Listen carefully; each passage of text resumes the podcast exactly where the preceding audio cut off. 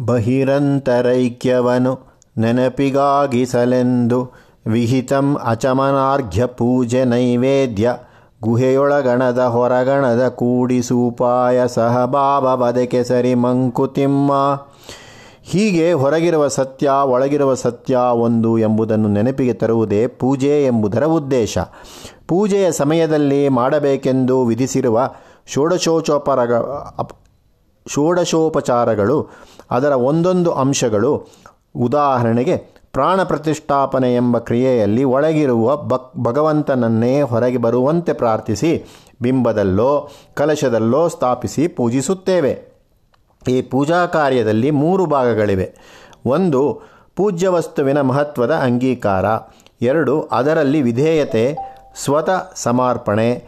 ಮೂರು, ನೈವೇದ್ಯವನ್ನು ಪೂಜಾಫಲವನ್ನು ಇತರರೊಡನೆ ಹಂಚಿಕೊಳ್ಳುವುದು. ಈ ವಿಧದಲ್ಲಿ ಪರಮೇ ವ್ಯೋಮನ್ನಲ್ಲಿ ಇರುವುದನ್ನು ನಿಹಿತಂ ಗುಹಾಯಾಂ ಆಗಿರುವುದರಲ್ಲಿ ಕೂಡಿಸುವ ಉಪಾಯ ಪೂಜೆ. ಅವೆರಡೂ ಒಂದು ಎಂಬ ಭಾವನೆಯೇ ಅದರ ಆಧಾರ. ಹೀಗೆ ನಮ್ಮ ಮನಸ್ಸನ್ನು ಇದಕ್ಕೆ ಸಿದ್ಧ ಮಾಡಿಕೊಂಡು ಆ ಪೂಜೋಪಚಾರಗಳಲ್ಲಿ ಮನಸ್ಸನ್ನು ತೊಡಗಿಸಿಕೊಂಡಾಗ ಆ ರಹಸ್ಯವನ್ನು ತಿಳಿಯುವ ಕಡೆ ಒಂದು ಹೆಜ್ಜೆ ಇಟ್ಟಂತಾಗುತ್ತದೆ. ಬಹುಜನಂ ಕೈ ಮುಗಿದ ತೀರ್ಥದೊಳ್ ಕ್ಷೇತ್ರದೊಳ್, ಮಹಿಮೆಯಲ್ಲೇನೆಂದು ಸಂಶಯಿಸಬೇಡ. ವಿಹಿತಗೈದವರಾರು ವಸತಿಯಂ ದೈವಕ್ಕೆ, ಮಹಿಮೆ ಮನಸೋ ತೆಡೆಯೋ ಮಂಕುತಿಮ್ಮ. ನಾವಿರುವಲ್ಲಿಯೇ ದೇವರಿಲ್ಲವೇ, ಕ್ಷೇತ್ರಗಳಿಗೇಕೆ ಹೋಗಬೇಕು, ತೀರ್ಥಸ್ನಾನ ಏಕೆ ಎಂದು ಕೇಳಬಹುದು. ಎಲ್ಲೆಲ್ಲಿಯೂ ದೇವರನ್ನು ಕಾಣುವವನು ಕೇಳಬೇಕಾದ ಪ್ರಶ್ನೆ ಅದು. ಇತರ ಜನರಿಗಾದರೂ ಆ ಸ್ಥಿತಿ ಇನ್ನೂ ದೂರದಲ್ಲಿದೆ. ಆದ್ದರಿಂದ ಸಾವಿರಾರು ಜನ ಬಂದು ತೀರ್ಥಸ್ನಾನ ಮಾಡಿ ಕ್ಷೇತ್ರದ ದೇವರಿಗೆ ನಮಸ್ಕರಿಸುತ್ತಿರುವಾಗ ಅಲ್ಲಿಯ ಮಹಿಮೆ ಏನು ಎಂದು ಸಂದೇಹ ಪಡಬಾರದು. ಏಕೆಂದರೆ ದೇವರು ಇಲ್ಲಿರಬಹುದು, ಇಲ್ಲಿರಕೂಡದು ಎಂದು ಯಾರು ಹೇಳಲು ಸಾಧ್ಯ. ಅದು ಅಲ್ಲದೆ ಮಹಿಮೆ ಕಾಣಬರುವುದು ಮನಸ್ಸು ಎಲ್ಲಿ ಅದನ್ನು ಕಾಣುತ್ತದೆಯೋ ಅಲ್ಲಿ. ಆದ್ದರಿಂದ ಸಾವಿರಾರು ಮಂದಿ ಒಂದು ಸ್ಥಳದಲ್ಲಿ ಮಹಿಮೆಯನ್ನು ಕಂಡರೆ ಅಲ್ಲಿ ಮಹಿಮೆ ಇಲ್ಲವೆಂದು ನಾವು ಹೇಗೆ ಹೇಳುವುದು? ಹರಿಭಜಕರೊಳು ಭಯದಿ ನೊಗೆದು ನಿಬರ, ಬಕುತಿ ವರದ ಮೇಲಣ ಭಕ್ತಿಯ ಬರದು ನೋಡೆ. ಭರಿಯ ಸಂತೋಷದ ನುರಾಗರಸ ನಿಜ ಭಕ್ತಿ ಪರಮದಾಕರ್ಷಯದು ಮಂಕುತಿಮ್ಮ ನಮ್ಮ ದೈವಭಕ್ತಿ ಎಂತಾದ್ದು ಎಂಬುದನ್ನು ಪರೀಕ್ಷೆ ಮಾಡಬೇಕಾದದ್ದೇ. ನಮ್ಮ ಭಕ್ತಿಯಲ್ಲಿ ಪ್ರೀತಿ ಎಷ್ಟು ಭಾಗ, ಭೀತಿ ಎಷ್ಟು ಭಾಗ? ಅವೆರಡೂ ಒಂದೇ ಅಲ್ಲ. ಬಹುಮಂದಿಯ ದೈವಭಕ್ತಿ ಕೇವಲ ಭೀತಿ. ನಾವು ಅವನಿಗೆ ಪೂಜೆ ಮಾಡದಿದ್ದರೆ, ಕಾಣಿಕೆ ಸಲ್ಲಿಸದಿದ್ದರೆ, ನಮ್ಮಿಷ್ಟಕ್ಕೆ ಎಲ್ಲಿ ವಿಘ್ನ ಮಾಡಿಯಾನೋ ಎಂಬ ಭೀತಿ ಮೂಡಿಸಿದ ಭಕ್ತಿ ನಮ್ಮ ಅನೇಕರದು. ಇನ್ನು ಕೆಲವರಿಗೆ ದೇವಸ್ಥಾನ ಒಂದು ಅಂಗಡಿ. ದೇವರು ವ್ಯಾಪಾರಿ. ದೇವರೇ, ನೀನು ನನಗೆ ಮಗುವನ್ನು ಕೊಟ್ಟರೆ ನಾನು ನಿನಗೆ ತೊಟ್ಟಿಲನ್ನು ಕೊಡುತ್ತೇನೆ. ನೀನು ನನಗೆ ಸಂಬಳ ಹೆಚ್ಚು ಮಾಡಿದರೆ ನಿನಗೆ ಧೂಪಾರ್ತಿ ಎತ್ತಿಸುತ್ತೇನೆ. ದೇವರೇ, ನನ್ನ ಈ ಗುಟ್ಟನ್ನು ಹೊರಕ್ಕೆ ಬೀಳದಂತೆ ನೋಡಿಕೊಂಡರೆ ನಿನಗೆ ನಾನು ಊರಲ್ಲೆಲ್ಲ ಮೆರವಣಿಗೆ ಮಾಡಿಸುತ್ತೇನೆ. ಹೀಗೆ ವರವನ್ನು ಕೇಳಿಕೊಂಡು ಬರುವವರು ಎಷ್ಟೋ ಮಂದಿ. ನಿಜವಾದ ಭಕ್ತಿ ಕೇವಲ ಪ್ರೀತಿ, ಅದು ಅನುರಾಗರಸ, ಕೇವಲ ಸಂತೋಷವೇ ಅದರ ಫಲ. ಪರಬ್ರಹ್ಮ ವಸ್ತುವಿನ ಆಕರ್ಷಣೆ ಈ ಪ್ರೀತಿಗೆ ಕಾರಣ. ಆ ಪ್ರೀತಿ ತನಗಾಗಿ ಏನನ್ನೂ ಬಯಸುವುದಿಲ್ಲ. ಭಗವಂತನು ನಮಗೆ ಬೇಕಾದುದೆಲ್ಲವನ್ನೂ ಕೊಟ್ಟಿದ್ದಾನೆ. ಭಗವಂತನು ನಮ್ಮಿಂದ ಏನನ್ನೂ ಕೇಳುವುದಿಲ್ಲ. ಯಾವುದನ್ನೂ ಬಯಸದೆ ಮಾಡಿದ ಪ್ರೀತಿ ಅವನಿಗೆ ಕೃತಜ್ಞತೆಯನ್ನು ಸಲ್ಲಿಸುವುದಾಗಿದೆ. ಅವನನ್ನು ಪ್ರೀತಿಸುವುದೇ ಒಂದು ಆನಂದ. ನಮ್ಮ ಒಳಗಿರುವ ಚೈತನ್ಯ ಹೊರಗಿರುವ ಅನಂತವಾದ ಚೈತನ್ಯದೊಂದಿಗೆ ಸೇರಬೇಕಾದರೆ ಆ ಪ್ರೀತಿ ಮುಖ್ಯವಾದದ್ದು. ಅರುಣೋದಯ ಪ್ರಭೆಯ ಗಿರಿಶೃಂಗದುನ್ನತಿಯ ವರುಣಾಳಯಾಯತಿಯ ನಿರೀಕ್ಷಿಸಿದೊಡಹುದೇಂ ಬೆರಗು ಬರಿ ಬೆರಗು ನುಡಿಗರಿದೆ ನಿಪ್ಪಾನಂದ ಪರಮ ಪೂಜಯ ಮಂತು ಮಂಕುತಿಮ್ಮ. ಸೊಗಸಾದ ಸೂರ್ಯೋದಯದ ಸಮಯದಲ್ಲಿ ಕೆಂಪು ಬಣ್ಣ ಪೂರ್ವ ದಿಕ್ಕನ್ನು ಆವರಿಸಿರುತ್ತದೆ. ಆಗ ನಮ್ಮ ಮನಸ್ಸಿನಲ್ಲಿ ಆಗುವ ಪ್ರತಿಕ್ರಿಯೆ ಏನು? ಯಾವುದನ್ನು ಬಯಸದ ಒಂದು ಆನಂದ? ಹಿಮಾಲಯ ಪರ್ವತದ ಉತ್ತುಂಗ ಶಿಖರಗಳನ್ನು ಕಂಡಾಗ ಆಗುವುದೇನು?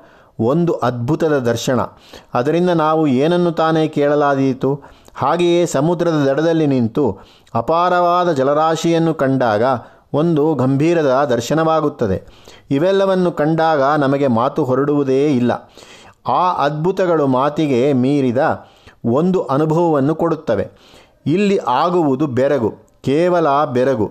ಇವುಗಳಂತೆಯೇ ಈ ಸೃಷ್ಟಿಯ ಕರ್ತನಾದ ಭಗವಂತನನ್ನು ನಿಜವಾಗಿ ಪರಿಭಾವಿಸಿಕೊಂಡರೆ ನಮಗೆ ಬೆರಗಾಗಲೇಬೇಕು ಅವನನ್ನು ಕೇವಲ ವರ್ತಕನೆಂದು ತಿಳಿದಾಗ ನಮಗೆ ಅವನ ಅಪಾರವಾದ ಶಕ್ತಿಯ ಗುರುತು ಇಲ್ಲದೆ ಹೋಗುತ್ತದೆ.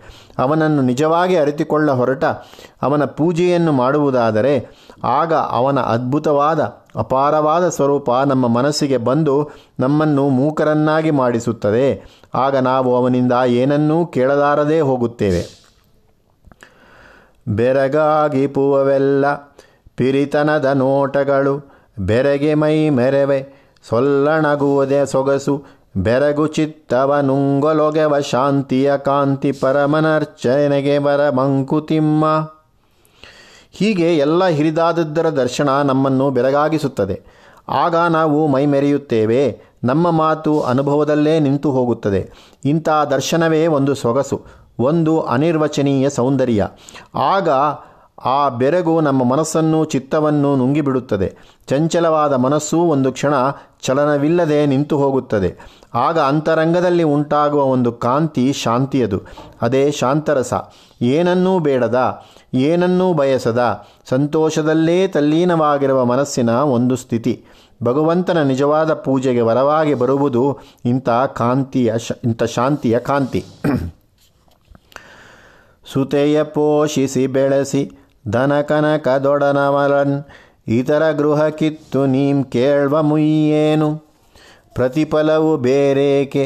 ಸುಕೃತ ಕದು ತಾನೆ ಫಲ, ಹಿತಮನದ ಪಾಕ ಕದು ಮಂಕುತಿಮ್ಮ ಹೆಣ್ಣು ಮಗಳನ್ನು ಪೋಷಿಸಿ ಬೆಳೆಸಿ ಅನರೂಪನಾದ ವರನಿಗೆ ಕೊಟ್ಟು ಮದುವೆ ಮಾಡಿ ಅವಳನ್ನು ಧನಕನಕ ವಸ್ತ್ರಾದಿಗಳೊಡನೆ ಗಂಡನ ಮನೆಗೆ ಕಳುಹಿಸಿದಾಗ ನೀನು ಅದಕ್ಕೆ ಬದಲಾಗಿ ಕೇಳುವ ವಸ್ತು ಏನಾದರೂ ಉಂಟೇನು?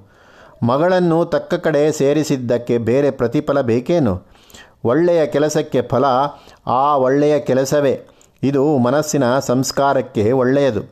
ಇದನ್ನು ಹೇಳುವಾಗ ಕಾಳಿದಾಸನ ಅಭಿಜ್ಞಾನ ಶಾಕುಂತಲದಲ್ಲಿ ಶಕುಂತಲೆಯನ್ನು ದುಷ್ಯಂತನ ಅರಮನೆಗೆ ಕಳುಹಿಸುವಾಗ ಕಣ್ವರು ಆಡಿದ ಮಾತು ಜ್ಞಾಪಕಕ್ಕೆ ಬರುತ್ತದೆ. ಅರ್ಥೋಹಿ ಕನ್ಯಾ ಪರಕೀಯ ಏವ ತಾಮದ್ಯ ಸಂಪ್ರೇಷ್ಯ ಪರಿಗ್ರಹೀತು ಜಾತೋ ಮಮಾಯಂ ವಿಶಿದಃ ಪ್ರಕಾಂ ಪ್ರತ್ಯರ್ಪಿತನ್ಯಾಸ ಇವಾಂತರಾತ್ಮ ಹೆಣ್ಣು ಮಗಳು ಬೇರೆಯವರ ಒಡವೆ, ಅವಳು ನಮ್ಮಲ್ಲಿ ನ್ಯಾಸವಾಗಿ ಡಿಪಾಸಿಟ್ ಇಡಲ್ಪಟ್ಟವಳು. ಅವಳನ್ನು ಗಂಡನ ಮನೆಗೆ ಕಳುಹಿಸಿ ನಮ್ಮಲ್ಲಿ ನ್ಯಾಸವಾಗಿಟ್ಟ ಒಡವೆಯನ್ನು ಅವರ ಒಡೆಯನಿಗೆ ಹಿಂತಿರುಗಿಸಿದಾಗ ಆಗುವಂಥ ಒಂದು ಮನಸ್ಸಿನ ಸಮಾಧಾನ ಇಂದು ನನಗೆ ಆಗಿದೆ ಎಂದು ಕಣ್ವರು ಹೇಳುತ್ತಾರೆ. ಇಂಥ ಮನೋಭಾವವೇ ಮನಸ್ಸಿಗೆ ಹಿತವಾದದ್ದು. ದೈವವನ್ನು ಕುರಿತು ನಮ್ಮ ಭಕ್ತಿ ಹೀಗೆ ಅಹೇತುಕವಾಗಿರಬೇಕು, ಅದು ಮನಸ್ಸಿಗೆ ಹಿತ. ಸಂಗೀತ ತಲೆದೂಗಿಪುದು ಹೊಟ್ಟೆ ತುಂಬೀತೆ, ತಂಗದಿರ ನೆಸಕ ಕಣ್ಗಮೃತ ಕಣಜಕದೇಂ ಅಂಗಡಿಯ ಮಾಡದಿರು ಸುಕೃತ ಪ್ರಸಕ್ತಿಯಲಿ, ಪೊಂಗುವಾತ್ಮವೇ ಲಾಭ ಮಂಕುತಿಮ್ಮ. ಸಂಗೀತವನ್ನು ಕೇಳಿದರೆ ಅದರ ಸೊಗಸು ನಮ್ಮನ್ನು ತಲೆದೂಗುವಂತೆ ಮಾಡುತ್ತದೆ. ಆದರೆ ಸಂಗೀತ ಕೇಳುವುದರಿಂದ ಹೊಟ್ಟೆ ತುಂಬುತ್ತದೆಯೇ? ಚಂದ್ರನ ಬೆಳದಿಂಗಳು ಕಣ್ಣಿಗೆ ಆನಂದವನ್ನುಂಟು ಮಾಡುತ್ತದೆ. ಆದರೆ ಧಾನ್ಯವನ್ನು ತುಂಬುವ ಕಣಜಕ್ಕೆ ಅದರಿಂದ ಏನು ಉಪಯೋಗ? ಇವು ಮನಸ್ಸಿಗೆ ಆನಂದವನ್ನು ತರುತ್ತವೆಯೇ ಹೊರತು ಅದರಿಂದ ಬೇರೆ ಭೌತವಾದ ಪ್ರಯೋಜನವನ್ನು ನಿರೀಕ್ಷಿಸಲಾಗದು. ಹಾಗೆಯೇ ಒಳ್ಳೆಯ ಕೆಲಸವನ್ನು ಮಾಡಿ ಅದರಿಂದ ಫಲವೇನು? ಅದರಿಂದ ನನಗಾಗುವ ಲಾಭವೇನು ಎಂದು ಕೇಳುವುದು ಮನಸ್ಸಿನ ಸಂಸ್ಕಾರದ ದೃಷ್ಟಿಯಿಂದ, ಜೀವದ ಹಿತದ ದೃಷ್ಟಿಯಿಂದ ಸರಿಯಾದ ಪ್ರಶ್ನೆಯಲ್ಲ. ಒಳ್ಳೆಯ ಕೆಲಸವನ್ನು ಅಂಗಡಿಯ ವ್ಯಾಪಾರದಂತೆ ಒಂದಕ್ಕೆ ಇನ್ನೊಂದು ಎಂಬ ರೀತಿಯಲ್ಲಿ ಮಾಡಲಾಗದು. ನಮ್ಮ ಕಣ್ಣಿಗೆ ಬೀಳದೇ ಇರುವ, ಆದರೆ ಆತ್ಮಕ್ಕೆ ಆಗುವ ಒಂದು ಸಂಸ್ಕಾರವೇ ಇದರಿಂದ ಆಗುವ ಲಾಭ. ಇದೇ ಜೀವೋತ್ಕರ್ಷ, ಇದೇ ಜೀವೋನ್ನತಿ. ದೇವಮಂದಿರ ಭಜನೆ ಪೂಜೆ ಪ್ರಸಾದಗಳು ಜೀವನದಲಂಕಾರ ಮನಸ್ಸಿನುದ್ಧಾರ ಭಾವವಂಕ್ಷುಳ್ಳ ಜಗತಿಂ ಬಿಡಿಸಿ ಮೇಲೊಯ್ವ, ದಾವುದಾದೊಡಮೊಳಿತು ಮಂಕುತಿಮ್ಮ. ನಮ್ಮ ಸಾಮಾನ್ಯ ಜೀವನದ ತಾಪತ್ರಯಗಳಿಂದ, ಮನಸ್ಸಿನ ಕ್ಷೋಭೆಗಳಿಂದ ನಮ್ಮನ್ನು ಯಾವುದು ದೂರ ಕೊಂಡೊಯ್ಯುತ್ತದೆಯೋ, ಮೇಲಕ್ಕೆ ಕೊಂಡೊಯ್ಯುತ್ತದೆಯೋ, ಅವೆಲ್ಲವೂ ಒಳ್ಳೆಯದೇ. ಹೀಗೆ ದೇವಸ್ಥಾನದಲ್ಲಿ ದೇವರ ದರ್ಶನ ಮಾಡುವುದು, ಭಜನೆ, ಪೂಜೆ, ಪ್ರಸಾದ ವಿನಿಯೋಗ, ಇವೆಲ್ಲ ಜೀವನಕ್ಕೆ ಒಂದು ಸೌಂದರ್ಯವನ್ನು ತರುತ್ತದೆ. ಅವುಗಳಲ್ಲಿ ಮನಸ್ಸನ್ನು ತೊಡಗಿಸಿ ದಿನಂಪ್ರತಿಯ ಯಂತ್ರ ಜೀವನದಿಂದ ಬೇರೊಂದು ಬಗೆಯ ಸಂತೋಷವನ್ನು ಮನಸ್ಸಿಗೆ ದೊರಕಿಸುತ್ತದೆ. ಇದೇ ಹಬ್ಬ ಹರಿದಿನಗಳ ಪ್ರಯೋಜನ. ಇವುಗಳಿಂದಾಗುವ ಅನುಭವದಿಂದ ಮನಸ್ಸು ದೊಡ್ಡದರ ಕಡೆ ತಿರುಗುತ್ತದೆ. ಅದು ಉದ್ಧಾರದ ದಾರಿ. ದೇವನೇನತಿಶಯಿತಮಾನಿಸನೆ ಭೋಗಕ್ಕೆ ಹೂವುಣಿಸು ಮುಡಿಪೊಡೆವಯವನಿಗಂಬೇಕೆ ಆವುದೊಳ್ಳಿತೋ ತನಗೆ ನರನದನು ಪರಮಂಗೆ ನೈವೇದಿಪುವುದು ಸಾಜ ಮಂಕುತಿಮ್ಮ ಭಗವಂತನು ಭೋಗದ ವಿಚಾರದಲ್ಲಿ ಮನುಷ್ಯನನ್ನು ಮೀರಿದವನು ಎಂದು ನಮಗೆ ಗೊತ್ತೇನು? ಅವನೇನು ಅತಿಮಾನುಷನೇ? ಅವನಿಗೆ ಹೂವು, ನೈವೇದ್ಯ, ಮುಡುಪು, ಒಡವೆ ಇವೆಲ್ಲ ಬೇಕೇನು? ಅವನಿಗೆ ಬೇಕಾದದ್ದು ಯಾವುದು ಎಂಬುದು ನಮಗೆ ಗೊತ್ತೇ. ಆದರೆ ತನಗಿಂತ ಹಿರಿದಾದದ್ದು ಒಂದು ಇದೆ ಎಂಬುದನ್ನು ಮನುಷ್ಯನು ತಿಳಿದುಕೊಂಡು ತನಗೆ ಯಾವುದು ಒಳ್ಳೆಯದೆಂದು ತಿಳಿಯುತ್ತಾನೋ, ತನಗೆ ಯಾವುದು ಬೆಳೆಯುಳ್ಳದ್ದೆಂದು ಕಂಡು ಬಂದಿದೆಯೋ, ತನಗೆ ಯಾವುದು ರುಚಿಕರವಾದದ್ದೆಂದು ಕಂಡು ಬಂದಿದೆಯೋ, ಅದನ್ನು ಪರಮೇಶ್ವರನಿಗೆ ಅರ್ಪಿಸುವುದು, ನೈವೇದ್ಯ ಮಾಡುವುದು ಸಹಜ ತಾನೇ ಯುಕ್ತಿ ಸಾಮ್ರಾಜ್ಯದಲ್ಲಿ ಭಕ್ತಿ ಬಡ ಪರದೇಶಿ ಶಕ್ತಿ ಚತುರತೆಯುಡುಗಿ ನೀನು ಸೋತಂದು. ಉತ್ಕ್ರಮಣದರೆ ಮನದಿ ದೈವವನು ಪಿಡಿದೇನು. ಭಕ್ತಿ ರಕ್ತದಿ ಪರಿಗೆ ಮಂಕುತಿಮ್ಮ ಒಂದು ವಿಶೇಷ ಬುದ್ಧಿ ಸಾಹಸದಿಂದ ಭಗವಂತನನ್ನು ಸ್ವಾಧೀನಕ್ಕೆ ತಂದುಕೊಳ್ಳಬಹುದು. ಅವನ ಅನುಗ್ರಹವನ್ನು ಪಡೆದುಕೊಂಡು ಬಿಡಬಹುದು ಎಂದು ತಿಳಿದುಕೊಳ್ಳುವುದು ಭ್ರಾಂತಿ, ಅಪಾಯಕರವೆಂದು ಭ್ರಾಂತಿ. ಇಸ್ಪೀಟಾಟವನ್ನು ಒಂದು ಟ್ರಿಕ್ ಮಾಡಿ ಗೆಲ್ಲಬಹುದು. ಯಂತ್ರವನ್ನು ಒಂದು ಹುನ್ನರಿನಿಂದ ಚಲಾಯಿಸಬಹುದು.